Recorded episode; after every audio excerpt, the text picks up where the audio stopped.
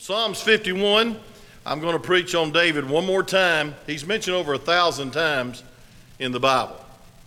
Uh, David is, so I thought we ought at least give him three sermons. And so last Sunday night, Sunday morning, I preached on the great victory against Goliath, and then Sunday night, how he slid from faith and acted like a mad, crazy dog. That's exactly what he did, and you will find out why he did that. He was scheming to stay alive. But then he gets right with God. And I wonder sometimes uh, how in the world uh, we, we, we can uh, have him in the Hall of Fame of faith uh, if um, he, he sinned such a terrible sin of adultery, and then he got the man drunk, and he tried to cover it up in, uh, and, and by having him assassinated or killed on the front line. How could he make the Hall of Fame of faith? Well, I'll tell you how, because God's merciful, and number two is he got right with God and uh, he recovered. Saul never did. He committed suicide. By the way, um, there is a little girl that is very, very excited about having someone visit her house this afternoon. And she told me that yesterday. I went with Miss Connie visiting, a little lady that um, said, You know, I wasn't upset when school was canceled, but I was very upset when church was canceled. And that meant her ride to church. And uh, her daddy's getting out of prison in the next few weeks. I'll pray about that. Her mother's nowhere around. And I'm going to tell you something. This little girl has a hunger for God. And Miss Connie gave her a book, a special book, and she texted her about 8 o'clock says, I've already read two chapters, and I really, really helping me. Thank you, Miss Connie, for coming by. She didn't say a thing about me coming by, but she said, Thank you, Miss Connie, for coming by. That's the kind of little girls that we, um, we minister to. She also said this. She said, she said, she looked at me on this one. She said, Preacher, tell me about the youth department. I'm supposed to go in up to the youth department. What's that all about? Me and so and so's been talking about it. So I'm going to tell you something, friend. These kids, these kids need to be back in our church. And I ain't going in detail, but uh, she went into detail with me at some of the things she's been through lately, and it would break your heart. And so there's an urgent need to get this thing cranked back up. Now, we're going to do it safely. Uh, yesterday, I went to Rib and Loin, and I wasn't insulted one bit by them making me wear a mask to the table. I Because I, knew what the food was like. Amen? And I was in a dining room all by myself. We go at 3 o'clock. You know, that's just, you know, if you're scared of people, go in the off times. Amen? That's what we did. we was all by ourselves in a big old room and had my favorite pork, and I wasn't insulted one bit with them uh, on that door, it said, You must wear a mask to the table. Why? Because the food's good. Amen. Praise God. I hope the food's good here. Amen. Enough for you to go through a little inconvenience. And um, thank the Lord this will be over soon. I'm so glad I keep up with this. Uh, our county's turned light yellow. I knew it was yellow, but we turned light yellow means that the cases are decreasing for the last three weeks. And I've been praying for Catoosa County because they hadn't had that. And praise God, this week they decrease. So I'm excited. I'm excited about it. I know we're not out of the wind yet, and all of you that are, you know, real suspicious or, or real fearful or whatever, you're saying, no, this is going to go on forever. Well, I, I'm just praising God for what we can do. Amen. And when I can go to church, and when I see a little lady that needs desperately to go to church and wants to go to church, we're going to make a way. So today, the bus team will have Bible study in our front yard, right, Brother Chris? in her front yard. And that's and she's so excited about that. So put her on the list. If she's not on the list, she said they're coming by tomorrow. I don't know how she knew that, but she was so excited. So you know, let's get a hunger for the Word of God, Amen. And let's realize that it's necessary and essential to have church. Uh, Jack Trieber was in tears yesterday because he had to close down his college and his high school and his elementary school in California. And uh, I don't understand all that and I know they run 3,000, but they were, they were wearing masks between offices. I mean, they, when they went, left their office, they wore a mask, and they had them all spread out. They were doing everything they could, and they still shut them down. So you better thank God for Governor Kemp, and you better thank God for Georgia, and you better thank God you don't live in California and some of these other liberal states. Say amen. Praise God. I'm fed up with it. I'm taking the gloves off. I ain't, I ain't holding back. Amen. That's just it. I'm going to vote for the Bible. Say amen right there. Amen. I'm, I'm, I'm sick and tired of uh, people running this country, trying to run this country that hate God. Amen. We're going to stand for God. Amen. And so I want to preach on the high cost of sin. I'm all fired up. I could preach on that. And tonight I'm going to be preaching on uh, how to make a difference in your community. How to make a difference in your community. I wish y'all would hand out tracts. If you can't go visiting, you at least put a, a track on the door. I wish you'd keep calling, keep sending cards. We had some people call us yesterday saying they're, they're calling. I appreciate that so much. Somebody told me this one time, and I'll get to preaching, is that you don't have to have a classroom to have a class. You can have a class on a piece of paper. In other words, you pray over your students every day and you contact them. Now, I won't say this Sunday school teacher, I won't say this master club teacher. You don't have to have a room to have a ministry. You have a ministry. Those kids need to hear from you. If they don't hear from you, they might think, forget who their teacher is. Amen? We might ought to get somebody that cares because I believe you ought to care for your students. I believe you ought to reach out to them. I believe you ought to send cards. I believe you ought to pray over them because I'm going to tell you something the devil is trying to kill them.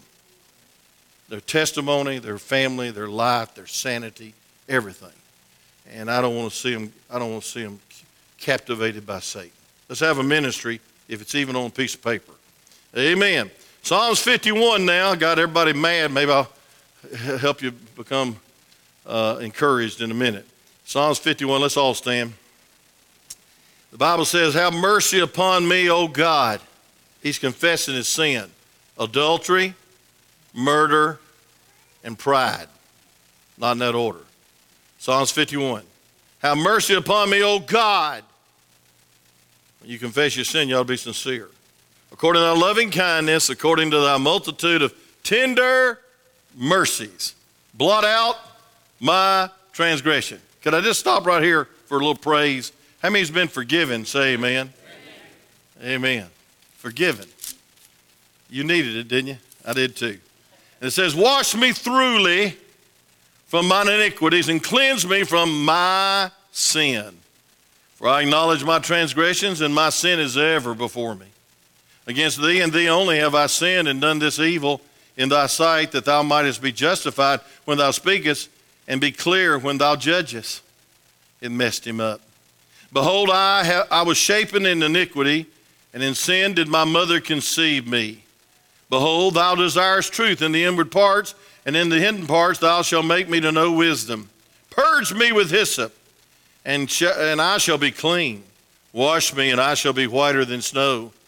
Make me to hear joy and gladness, that the bones which thou hast broken may rejoice. Hide thy face from my sins and blot out mine iniquities. Create in me a clean heart, O God, and renew a right spirit within me. Cast me not away from thy presence. That was possible in the Old Testament. And take not thy Holy Spirit from me. That was possible in the Old Testament. And restore unto me the joy of, this, of thy salvation and uphold me with thy free spirit. Then will I teach transgressors thy ways, and sinners shall be converted unto thee. Deliver me from blood guiltiness, O God, and thou, thou God of my salvation, and my tongue shall sing aloud of thy righteousness. O Lord, open thou my lips, and my mouth shall show forth thy praise. And listen to this now. This is the key. For thou desirest not sacrifice, else would I give it.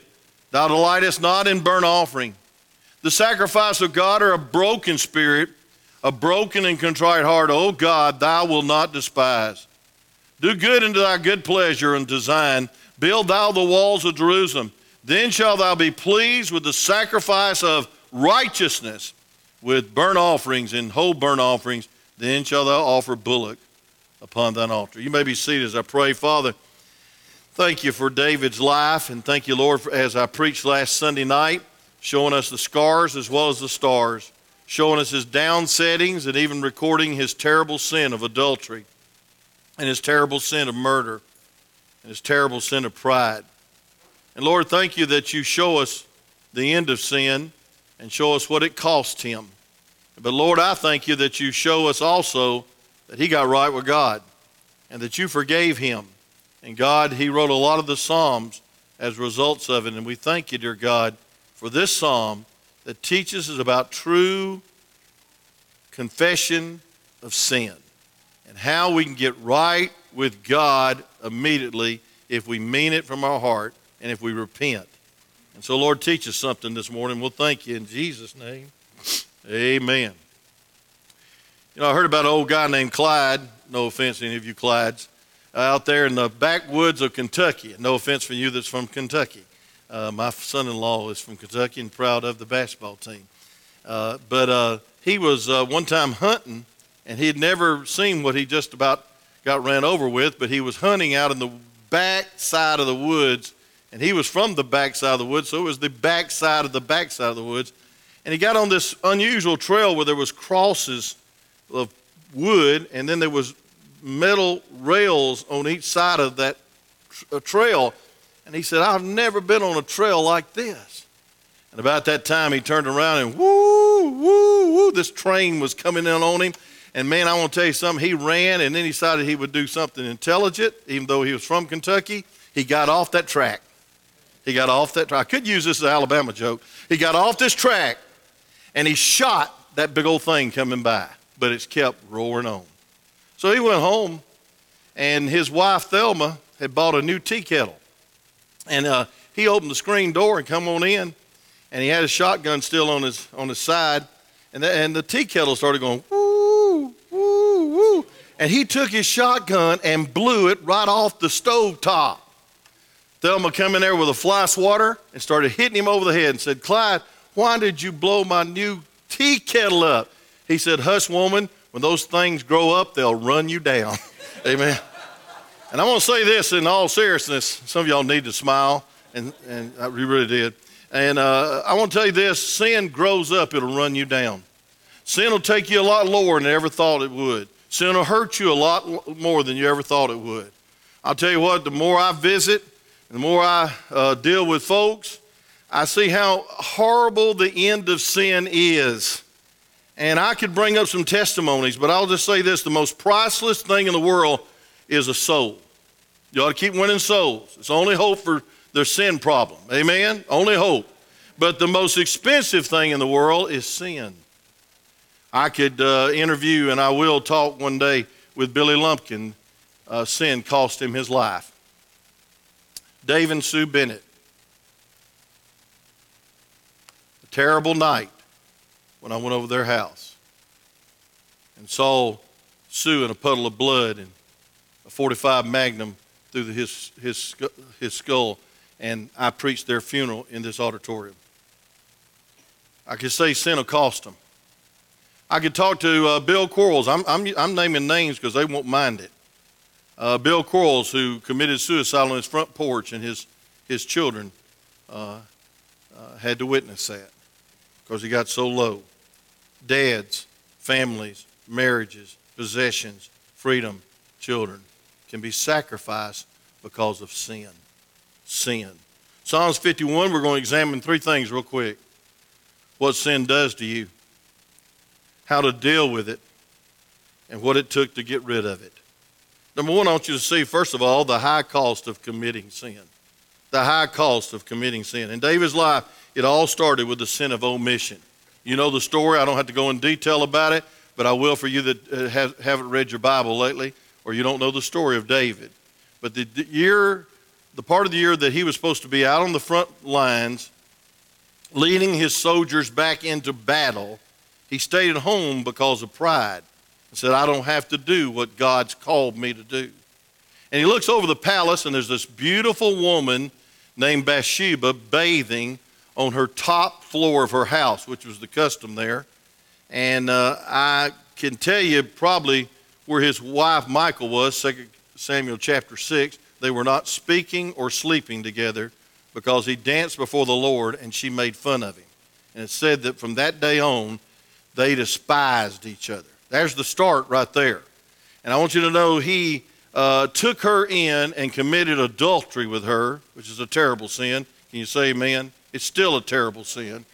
And I want to tell you something. She conceived, and he had to cover the sin, so he brought Uriah back from the front lines and he said, Hey, listen, go, go be with your wife and take a holiday. And uh, he wouldn't do it. He said, Hey, if my men are out there fighting, I'll sleep in your uh, servants' quarters. I'm not going to be with my wife. So David had a problem. He couldn't cover his sin. So he got him drunk. He got him drunk now. And he said, No, go be with your wife. Even drunk, Uriah said, I will not go home. I'm staying right here. And, uh, and then he really had a problem. So he sent a letter by his hand to the Secretary of War, Joab, and said, In the heat of the battle, I want you to pull back and leave Uriah because he's a brave soldier and a brave general. He will not back down for anyone, and leave him out there and uh, let him be killed. And he was. The Bible says that the thing that he did in the 2 Samuel chapter 11, verse 27 says, But the thing that David had done displeased the Lord. Even though he took Bathsheba in as one of his wives and concubines, which was never God's um, plan, it's one wife uh, was his plan. Adam and Eve, not Adam and Eve and Eve and Eve and Eve, and Steve and Steve, uh, excuse, Adam and Adam and Adam. You know, with Steve Gregory, listen to this, I'm in trouble. But I want you to know, friend, it's one, one man, one wife for a lifetime. That's God's plan. That's God's plan. I don't care what these heathens say about this same sex marriages and all this uh, transgender junk. It's abomination to God. And if you vote for them, you're going to be held accountable. And I just want you to know this, friend sin is still sin. And we need to stand with the book. But I want you to see the high cost of committing sin. After he committed that sin, he had sti- uh, uh, uh, the sin stigmatized his eyes. I want you to look at verse 3. I don't think that's a word, stigmatized, but it, maybe it is. But look, verse 3 it says, For I acknowledge my transgressions, my sin is ever before me. Folks, David could not see anything but his sin. You know why? A guilty conscience. He saw Uriah dying on that battlefield every night. He saw that dear Bathsheba as now his wife, so unhappy because she missed her hero, her love of her life, Uriah. He saw that every day. And sin distorts our vision of God and of values. Sin will, sin will uh, cause you to compromise what's right, what is absolutely right, and what is biblical and what is scriptural. Then it magnifies other faults. It's amazing how hypocrites are the most critical people in the world. And folks, you ought to get the telephone pole out of your own eye before you try to get the toothpick out of somebody else's eye. Say amen right there, toothpick holders. But I want to say this thank God the Lord uh, looks at your life and He knows exactly where you're at. And so you can magnify yourself by finding the worst sinner you can to compare yourself, but you need to compare yourself with God. And then it minimizes our own. Hey, folks, I want to tell you something. It, it stigmatizes the mind in such a way that, or the eyes that you you just uh, think that you're okay because everybody else is doing it. We can't read our Bible when sin is in our life. If you regard iniquity, he, uh, he'll not hear you. Can't pray, and you certainly can't worship, and you surely can't be a witness and be a soul winner because sin blocks that because you don't see right. Then number two is uh, it stupefies the mind. I'm going to make every one of you from Alabama mad now, but I'm going, to, I'm, to, I'm to reveal what's happening over at the University of Alabama. And it's probably happening at the University of Georgia, but I'm sure the University of Georgia's just having social distance Bible studies. That's all they're doing. But anyway, uh, you'll get that later. They're really not. They're heathen too, probably. But uh, I want you to I want you to know that uh, it makes you really stupid. Sin makes you stupid. I know I shouldn't use that word. I got rebuked by some mother. You shouldn't use that word. But I want to tell you something. There's no other word for it than being an idiot. I mean, folks, listen. Sin. It was so. It was so obvious uh, after the speech that our president gave, and they were attacking the the uh, the uh, senator, I guess it was, uh, Paul Rand, and he's the one that defended what they were they were crying out for him, and they were trying to attack him. And I thought, man, alive, lock them all up. Amen. Law and order still should stand. You know, and he said, hey, he said, he said, man, I was trying to help them. I'm the one that passed the bill, and they're trying to attack me. See, sin doesn't make sense. Sin makes you really ignorant. Isaiah 26, 3 says, Thou will keep in perfect peace whose mind is stayed on thee. The Bible says in Philippians 4, 6, and 7, Be careful of nothing, but in everything with prayer and supplication, let your requests be made known unto God, and the peace of God which passes all understanding, shall keep and garrison your mind. It'll guard your mind from stinking thinking. Amen? From bad thinking. And folks, I want to tell you something. When you sin, you can't think like you used to. Anxiety. David was anxious. David had tension. You know, when I went back to the camp meeting a couple of years ago, um, maybe three or four years ago, and preached, I saw on a big banner behind the behind the uh, uh, choir. It's, it was Psalms 119, 165. Great peace have they that love thy law, and nothing shall offend them. And man, that verse spoke to my heart, especially in that context, because I thought that group was against everything. And I thought that group was against bus ministry. And I thought that group was against me because I had been caught in a crossfire trying to help a family that came out of that church several years ago that they didn't think I should help. And you know something? God changed their heart to realize, hey, it's not about the fight, it's fighting the devil, and it's fighting sin. And when I saw that verse, I felt right at home. Great peace have they that love thy law, and nothing shall offend them. Are you there yet? Some of you already got offended this morning. That's right. You have.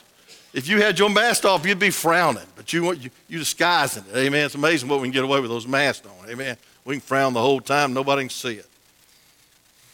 But, folks, you can't think as you used to. You're anxious. You're, ten- you're tense. You have tension with other people. You're nervous. You're preoccupied with self. See, the whole reason that David sinned is found in 2 Corinthians chapter 2 Samuel chapter 12, where it says, You've despised my commandments, thus you've despised me. He said, David, I gave you everything. And thank God there was a preacher named Nathan that came along and says, Thou art the man. And he was blind to that little parable about uh, the man that stole all the sheep, which was uh, David stealing, uh, that had all the sheep. David had all these concubines, whatever that is, and all those wives, which was against the law of God. And, he, and, he, and, and then he stole the one ewe lamb Bathsheba, the man that had one little lamb. And he said, I'll tell you what, I'll kill him and he'll restore fourfold. And Nathan looked at him, I like when a preacher points at you. Nathan looked at him and says, Thou art the man. Amen for a preacher that'll preach against sin. Thank God for a preacher that'll call sin sin and not be ashamed to preach the Word of God. And he said, Well, I'm the man. Why did I sin? And David started teaching, uh, Nathan started teaching him and said, You've despised my commandments. You know what that means? Count it as ordinary. This book is not ordinary. This book is not just a book. This is the Word of God. This is God's Word. And then he said, Thus you have despised me. So the way you treat, treat this book is the way you treat God. So now you know why David got in this shape. He's preoccupied with self. He despised the Lord because he loved himself He's the king, and nobody's going to tell me to go fight a battle. And I've had, I got about six or seven wives, maybe 20 or 30, and I got some concubines. I'll take her right now because I like the way she looks, especially naked. Amen. Girls, you need to be modest because men are excited by sight. Yeah, let's preach against that a little while. Everybody wants to attract the opposite sex with the flesh, you ought to attract them spiritually. Now, I'm not saying some people have blamed this whole thing on Bathsheba. Isn't that just like a man? Blame everything on a woman. Come on, ladies, that's your time to say amen. Amen. But I don't think Bathsheba was to blame. I believe it was the king that lusted after and was tempted, and temptation is not a sin. But then he said, Come on up here. And he took her. And they had sex. And they conceived. And then he had to cover it. So, folks, it stupefies the mind. I think it's crazy what some young people are doing and some older people are doing during this pandemic. They went back to college over in Tuscaloosa, I think that's where it is. They're not going to shut that college down because it's $1 million every two days that the community makes on Alabama being open. Might be more than that. It might be a B. I don't know. It's a millions and millions of dollars that they make. So they're not going to shut it down no matter what. But I want to tell you something, friend. They've got masks on in class, they got social distance in class, And every night, those frats, those stupid fraternities that everybody wants to be a part of, those wicked, ungodly parties are taking place. People are having sex. People are drinking out of the same glass. People are snuggling up close to each other. And there's 1,200 cases just in the college, and I think another 2,000 in the city because they're not going to stop partying. Folks, sin will cost you. You say, Well, I'm afraid what's going to happen over Dalton College? Well, if they don't party, they'll be all right. If they party, we're in trouble. Amen. It's hard to go to class. I'm all for it. I think you ought to get out of the house. But I am dead set against drinking parties at night, carousing and hugging up and going to bed before you're married with the opposite sex. Folks, God could judge this whole world if we don't wake up. Say amen. Sin's the blame for the problem over in Birmingham. Now, I know over in Athens, they're all having Bible studies and they're socially distanced. Did y'all believe that? You was born as in South Georgia with me. Amen. Thank Party, party, party. No matter what. Some people have COVID parties. They party just to see who can catch it first. They make bets. Folks, I want to tell you something. If I had a kid doing that, I'd bring them home and never and lock them up and never let them out till they're 48, 48 years old. Say amen. Praise God. I'm just saying, friend, it stupefies the mind. I'm alliterating so I can use that word. Say amen right there. Number three, it stops the ears. Look at verse 8. It says, Make me to hear joy and gladness. Make me to hear joy and gladness. You know what it's saying? I can't hear. I can't hear. I can't hear.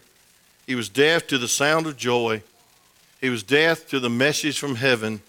He was deaf to the quench, he quenched the Spirit of God, the, the message of sweet peace. You know what will keep you going during this time? Peace from the Holy Spirit. Say amen. And folks, I want to tell you something. You're deaf to the Word of God if you have sin in your life. How many will be very, very honest? You've got in a fight on the way to church. Don't raise your hand. You've got in a fight on the way to church sometime when you were coming to church. You know, Junior lost his sock, and all Hades broke out trying to find that sock. Say amen. Come on. I mean, I had twins. I know exactly what it's like to lose socks. We've lost pants before. We've lost skirts before. We lost, we've lost it all, amen.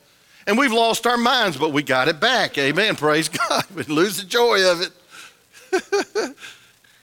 and you fussed all the way to church. Then you came in and you looked up at Brother Randy and said, You know, he's off today. Praise God. He must have had a fight with his wife. I mean, he, that is the sorriest singing I ever heard in my life. And Miss Rebecca, that is off tune. And Miss Trudy, that is totally a crummy organ playing.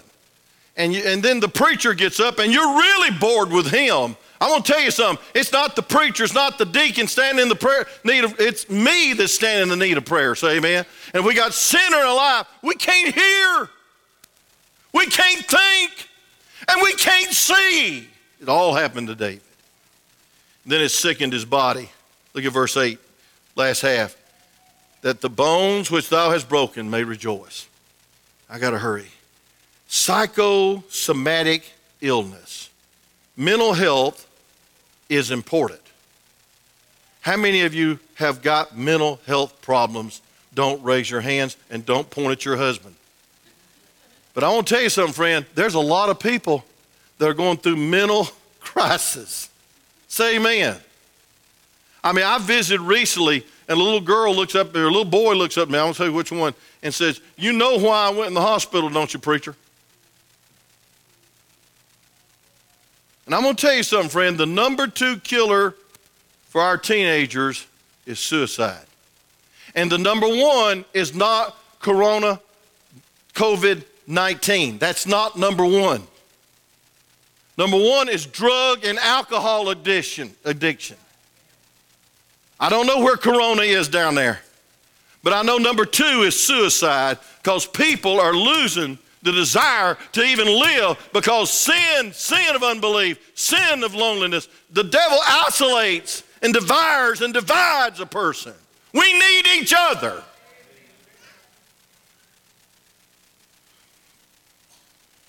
And then it soils the heart. Look at verse 10. This is the high cost of committing sin. Don't you ever think you'll get away with sin. Your sin will find you out. Look at verse 10. Create in me a clean heart, O God, and renew a right spirit within me. Oh, folks, sin soils the heart. What's the enemy of every doctor? Germs. They were washing their hands a long time before we were. 20 seconds with soap. I guarantee you half of you are not doing that now. Because it's got old. Man, come on, say amen. I have to make myself. And we got a hot water problem in our house. It takes 45 seconds for hot water to get there. And so I get, I, am just going to do it in cold water. Praise God. Put a little soap on. I'm going, I'm going to town. Amen. Praise God. I'm getting out of here. That's the way I feel. And I know that y'all think I'm totally neglectful, but I'm going to say this, friend. It started out really good. I washed my hands before, after. Now my wife carries a little bottle of this stuff, you know, and every time I move, she's put a little of this on your hand. Smells like whiskey. No, not really. Um, the, bad stuff does. Amen. Come on. I mean, you know, you just smell it, you get drunk, you don't care. But anyway, listen, listen, you know, you, we hand sanitizer. And folks, all this stuff's necessary. I think it's not, I don't think it's foolish. And if you think it's foolish, why does the hospital do it? They sure are wasting a lot of time and money. If, if I mean, the, the hospital's wrong, I know. You're right, the hospital's wrong. I understand. But the enemy for a doctor is germs, dirt. But I'll tell you what his friend is health. And folks, I want to tell you something. If you're not careful, sin will callous your heart. You'll get a cold heart. That's why in verse 7 of Psalms 51, the Bible says, Purge me with hyssop, I shall be clean. Wash me, and I shall be whiter than snow.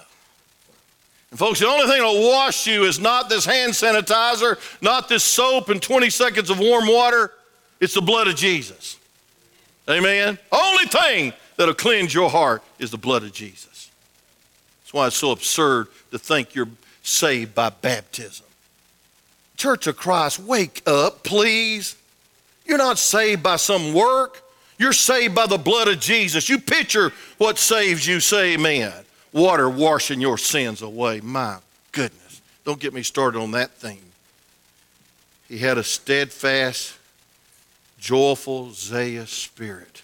It's the spirit of God, little s, disposition.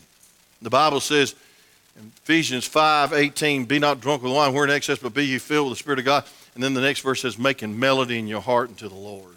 Joy. You lose your joy and you lose your peace, you better get out the Bible and see where you're sinning. Because, folks, God's will is for you to be joyful. God's will is for you to be joyful, peaceful, and have peace of God. And then, number six, the high cost of committing sin is it separates the brethren. Look at verse 11. Look at verse 11, please. Y'all like my outline? I took a little time. Say amen. Praise God. I don't think I'll ever go back not to have an outline on the, on the, on the video because it looks so much better than my face. But I want you to look at this. It separates the brethren.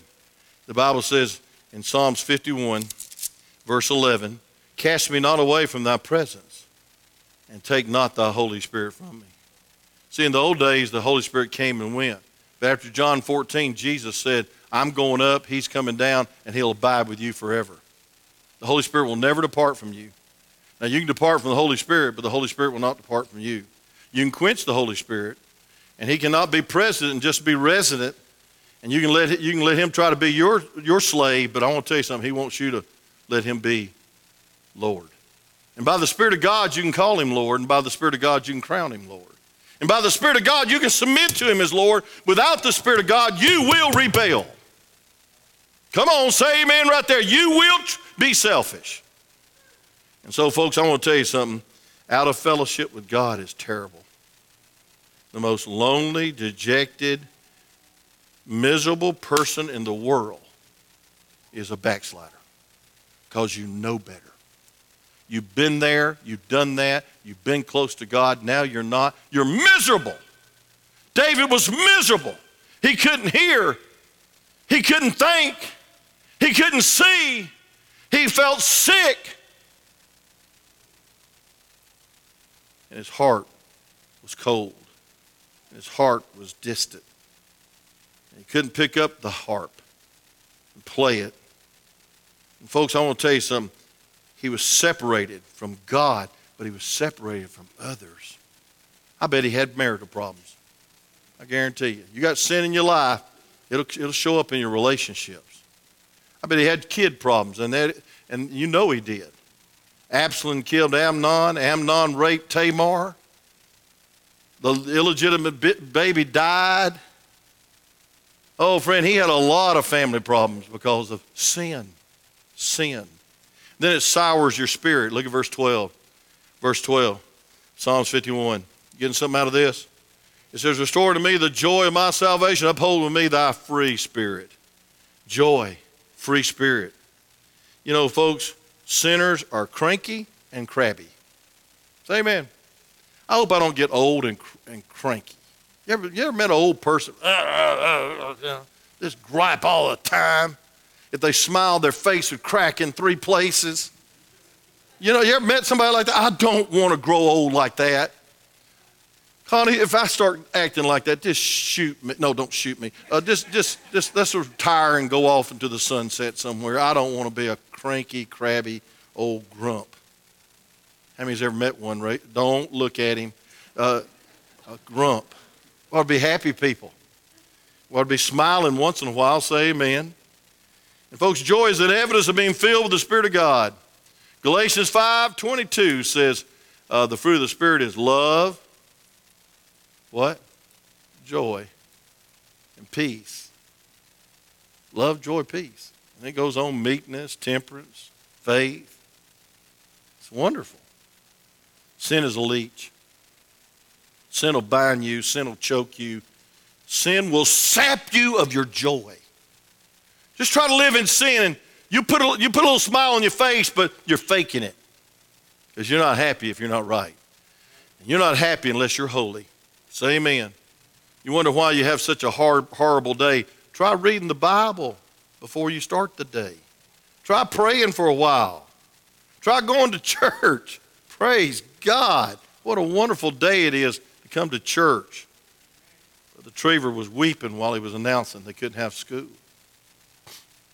Have to have it online. Find $15,000 this week. 5000 for Sunday morning, 5000 for Sunday night, and 5000 for Wednesday night. For what? Singing. God help us. If they do that in Georgia, I promise you I'm going down to the Capitol and sing on the top step. Call me a rebel, call me whatever you want to. I'm singing for Jesus. Now, I'm not going to sing in your face. When uh, uh, Chris was preaching, he got in my face and started spitting all over me. I tried to find my mask and I couldn't find it. I said, Get out of my face, boy. Done all this careful stuff and you're right in my face spitting on me. But it was good preaching. I went home, washed my face. No, amen. What a blessing. And then, last but not least, sin will cost you your testimony. It'll silence your testimony. Look at verse 13. Isn't this a wonderful chapter of confession? Then, I love that word then. Then will I teach transgressors thy way, and sinners shall be converted unto thee. Then. Folks, you'll get spiritual lockjaw if you have sin in your life. The holy boldness will leave your life because, uh, folks, we have a bad, we have a breastplate of righteousness, which is a badge of courage in the battle. The devil's accuser of the brethren. When you got sin in your life, when you start trying to go soul winning, witness, preach, teach, the old accuser says, Hey, wait a minute, what about that? What about that attitude? What about that bitterness? What about that lack of forgiveness? What about that griping? What about this? What about that? And accuses me. And you know what I'm saying? I want to go home. I don't want to preach. Folks, you lose your influence. David lost his influence. 2 Samuel chapter 12. Turn with me there to verse 14. I know our time's running out. I try to be brief because all the babies are in here, but it ain't worked yet, but I'm trying. But look at verse 14. It says 2 Samuel 12. You can go back up to verse 9 and circle despise. And verse 10, circle despise. That means counted as little value. That's why David sinned, because he counted the word of God as little value. He should have never been lusting over Bathsheba. He should have been on the front lines. But look at verse 12. Howbeit, because thy by this, verse 14, excuse me. Howbeit, because by this deed thou hast given great occasion for the, enemy of the enemies of the Lord to blaspheme, and then the child also that is born unto thee shall surely die. And he did die. Now, folks, I want to tell you something. I don't want to be a stumbling block. So I want to be right with God, so I won't be a stumbling block to you. Over these 43 years, 47 years of preaching, 43 years of pastoring, I've tried to live right, tried to set the example. Now, don't ask my wife, but I'm not perfect. She thinks I am half the time, but half the time she knows I'm not. But I sure want to be forgiven, and I sure want to be honest, and I want to be fruitless, and I want to keep my focus not on this sensual world because everybody else is doing it, I'm going to do it. I must be clean, and I must be clear, and I must be forgiven because we're just channels of blessings to a lost and dying world. Don't lose your testimony. David did. And then we see the high cost of confessing sin in closing. Verse 3. Here it is. For I acknowledge, you with me now, Psalms 51, circle this whole verse. For I acknowledge my transgressions and my sin, my sin is ever before me. He didn't say y'all sin, because I know David was probably Southerner. He didn't say you all sin. He wasn't from Tennessee. He didn't say we have sinned. He said, I have sinned. He didn't blame it on Saul. He didn't blame it on Bathsheba. And he didn't blame it on his wife, which most of us do, Michal. He said, I have sinned. Folks, take sole responsibility of your Christian life. Now, I know the Lord's responsible, but I want to tell you something. He wants you to be responsive to his conviction. How many thank God for conviction? Say amen. Hey, if you, you know how, how you know you're saved? You're convicted of sin, righteousness, and judgment. Sin bothers you. And if sin doesn't bother you, you better check up and see if you know Jesus as your Savior. It's easy to say everyone else is doing it. I'm sure that party crowd over there saying everybody else is doing it. Every, all the college campuses are doing. All these college kids do I know some college kids aren't. I know some college kids are living for God. I know some college kids having Bible study. I know some people are witnessing. I know some people take tracks to college. Amen. I do. Thank God for them. So it's not everybody's doing it. But folks, I want you to realize, second of all, the spiritual definition of confession. Bible says in 1 John 1 9 that if we'll confess our sins, He's faithful and just to forgive us of our sins and cleanse us from all unrighteousness. But we got the problem with definition here. Because some people think confess means this Lord, I've sinned. I'm sorry. But I'll do it again. That's not confession. Let me give you the definition of confession it is to say the same thing about your sin that Jesus says about it. It's to judge your sin as God judges it. And it's see your sin as God sees it and realize that sin put Jesus on the cross. That's confession. And so when you confess your sin, you say, Lord, that sin put you on the cross. I'm very sorry. Lord, I'm sorry. I'm tell you what, we need to have some deep confession in our soul. Look at verse 5. You want to see some deep confession? Psalms 51, verse 5. Behold, I was shapen in iniquity, and in sin did my mother conceive me. He was not saying he was an illegitimate child. He was saying, I have a sinful nature. I was a sinner when I came out of the womb. And I have to deal with it. And so do you. Shallow confession is of no avail. True confession costs you something. Number one, it's godly sorrow. 2 Corinthians 7:10 that leads to repentance. I want to close with this. I want you to see it, verse 17 of Psalms 51. It says this The sacrifice of God or a broken spirit, a broken and contrite heart, O God, thou wilt not despise. It says in verse 16, For thou desirest not sacrifice, else I would give it. Thou delightest not in burnt offering. You know what that's saying? Religion is not enough. Offering a sacrifice on the altar is not enough. Coming to church is not enough. Telling your sins in some booth to another sinner that calls himself a father is not enough. I said it's not enough. No man can forgive your sins. No man. Only Jesus. Why? Because he took your sin debt. Folks, it leads to repentance. Folks, not despising our sin, saying, well, it's just an ordinary sin. Everybody's doing it. No, it's seeing it as God sees it. And then last but not least, the high cost of cleansing sin. The high cost of cleansing sin. Look at verse 16 and 17 again. It says, Thou desirest not sacrifice, religion.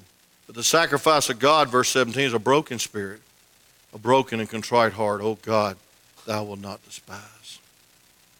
So he despised the word and didn't despise God, but he said God wouldn't count his little value when he got on his knees and had a broken heart and a true confession and got right with God.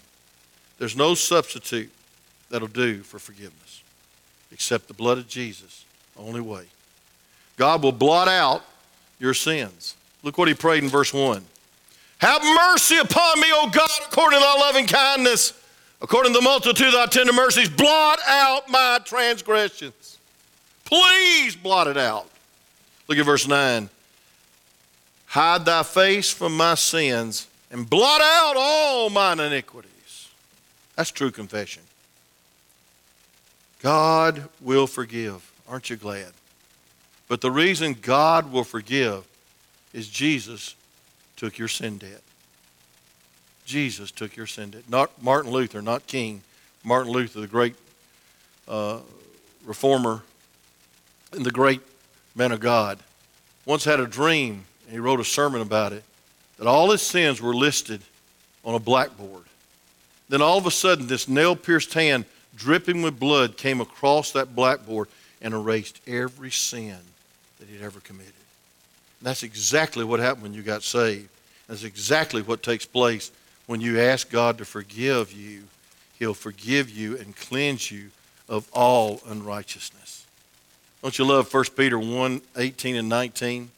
It says, For as much as you're you know that you're not redeemed with corruptible things as silver and gold from your vain conversation received by the tradition of your fathers, religion, but with the precious blood of Christ as a lamb without blemish and without spot.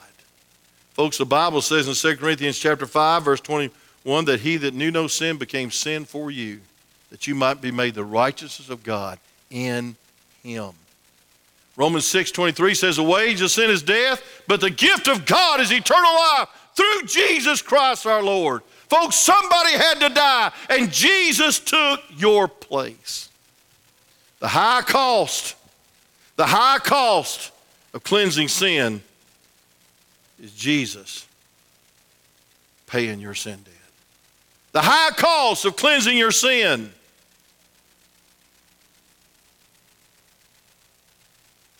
is not religious works. It's not reformation. The cost is Calvary. The cost is Calvary. Folks, get it in your heart that folks' sin is to be uh, abhorred and forsaken. It ought to be a big deal when you sin. I heard this illustration. A person came in your house with a knife. That knife was held by some crazy maniac, and he went into your children's room and pierced your children through the heart. And the blood drained out of them. And then he ran from your house and he dropped that bloody knife on the driveway. And after the police came, they picked up that knife and you said, No, let me have that knife. I want to clean it off. I want to put it in my trophy case. I want to keep that knife. No. You wouldn't want to look on that knife. You would, you would, it would turn your stomach. And folks, I want to tell you something. You'd say, Get that thing out of my sight. Get it out of my life. I don't want to see it. Folks, I want to say this sin is the knife that killed our Lord. Sin is the reason that he went to the cross. So we must forsake it. We must abhor it. We must hate it. We must abstain from it. David knew he didn't, he didn't deserve forgiveness, but praise God, he knew that he was forgiven because Jesus was wounded for his transgressions, that Jesus was bruised for his iniquities, and that Jesus bore his iniquity. Thank God for the true cleansing of sin through the blood of Jesus. So there's a high cost. There's a high cost. And the next time you're tempted to sin, first make a visit to Calvary and see what sin did to Jesus. And you'll forsake it, you'll abhor it, and you'll abstain from it. There's a high cost of committing sin. It'll affect your whole life, it'll affect others. It'll keep you lower and longer than you ever thought. It'll hurt you more than you ever thought. Then there's a high cost of confessing sin. You don't just call it sin, you repent of it. You look at it as Jesus looks at it. You see that sin, put him on the cross. And then there's a high cost of cleansing sin. His blood cleanses from all unrighteousness. Let's pray. Father, thank you for this message because it's so wonderful to know that David got right. That David got right. And the reason he got right, his heart got right because he saw his sin through your eyes. And he repented. And, he, and, and, and I believe he did the first works and got faithful. Wrote a lot of the Psalms after this confession. And Lord, I thank you for your forgiveness. With every head bowed, every eye closed, how many say, Preacher, I'm glad one day I was saved, saved, saved, past tense, present tense, and future tense, and I'm forgiven by the grace of God, by the blood of Jesus. And I'm so glad I'm saved. Would you raise your hand as a happy testimony of that all over this auditorium? How many glad you're saved? Say amen. Isn't it wonderful? That's why we worship this morning. He's done for us what we can never do for ourselves. There's several couldn't raise your hand. You'd say, Preacher, please pray for me. I'm not saved, but I sure would like to be. Would you slip your hand up for prayer? I won't come to you. I won't embarrass you. I want to do the most I can do for you. I want to pray for you. Anyone? Let me say, Preacher, I'm saved, but sin's not exceedingly simple to me like it should be. And I just want to be thoroughly right with God. I don't want to hold a grudge. I don't want to get bitter. I don't want to, I don't want to indulge in secret sins when nobody's around and nobody knows, but God knows. I just want to be right with God so my testimony will be real. So I can hear from heaven. So I can enjoy the presence of God. And I just want to be thoroughly right with God this morning. I want you to pray for me. Would you slip your hand up real high for prayer? Anyone? Just want to be thoroughly right with God. God bless you, ma'am, and you, ma'am, you, sir. God bless you. Anybody else? Just slip your hand up I just want to be thoroughly right with God. There's some secret sins in my life. There's some sins of omission in my life. I don't like to read my Bible like I used to. I don't want to come to church as I used to. And I know it's a sin. It's lack of faith. And I just want you to pray for me, preacher. Anyone else? Anyone else? God bless you, ma'am. I appreciate your honesty and I appreciate your listening. Somebody else? Yes, sir. I see that hand. God bless you, sir. Love you. God bless you. Thank God for you. Anyone else? So I just want to be thoroughly right with God because I want to be the daddy that God wants me to be. I want to be the husband. God bless you, sir, in the back. I see that hand. God bless you, sir. Anybody else? I want to tell you something. If this message does not get your attention about sin, what is going on in your life to stop you from hearing the word? Maybe some of you at home listening by way of the internet. You can get right with God right where you're sitting, right where you right right on your couch good place to get saved, it's a good place to get right with God is in your home. I hope you'll come back, but praise God you listened this morning. You can get right right now. Maybe you'd like to lift your hand right there. You say, Well, they, you're not here. You can't see through my house. Aren't you glad? But praise God, the Lord can. You ought to raise it to Him and say, Lord, I'm getting right with God. I'm getting everything right. Father, thank you for your presence. Thank you for your powerful word. Thank you, dear God, for this confession. May we deal thoroughly with conviction when it comes upon us. Lord, I pray that you turn it up during these days where everybody's doing it and it's accepted and we're made fun of for standing for God. We're looked at odd when we want to be holy. God help us.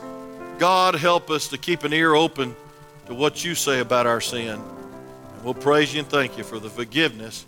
We want to love you and praise you for the blood this morning. In Jesus' name, amen.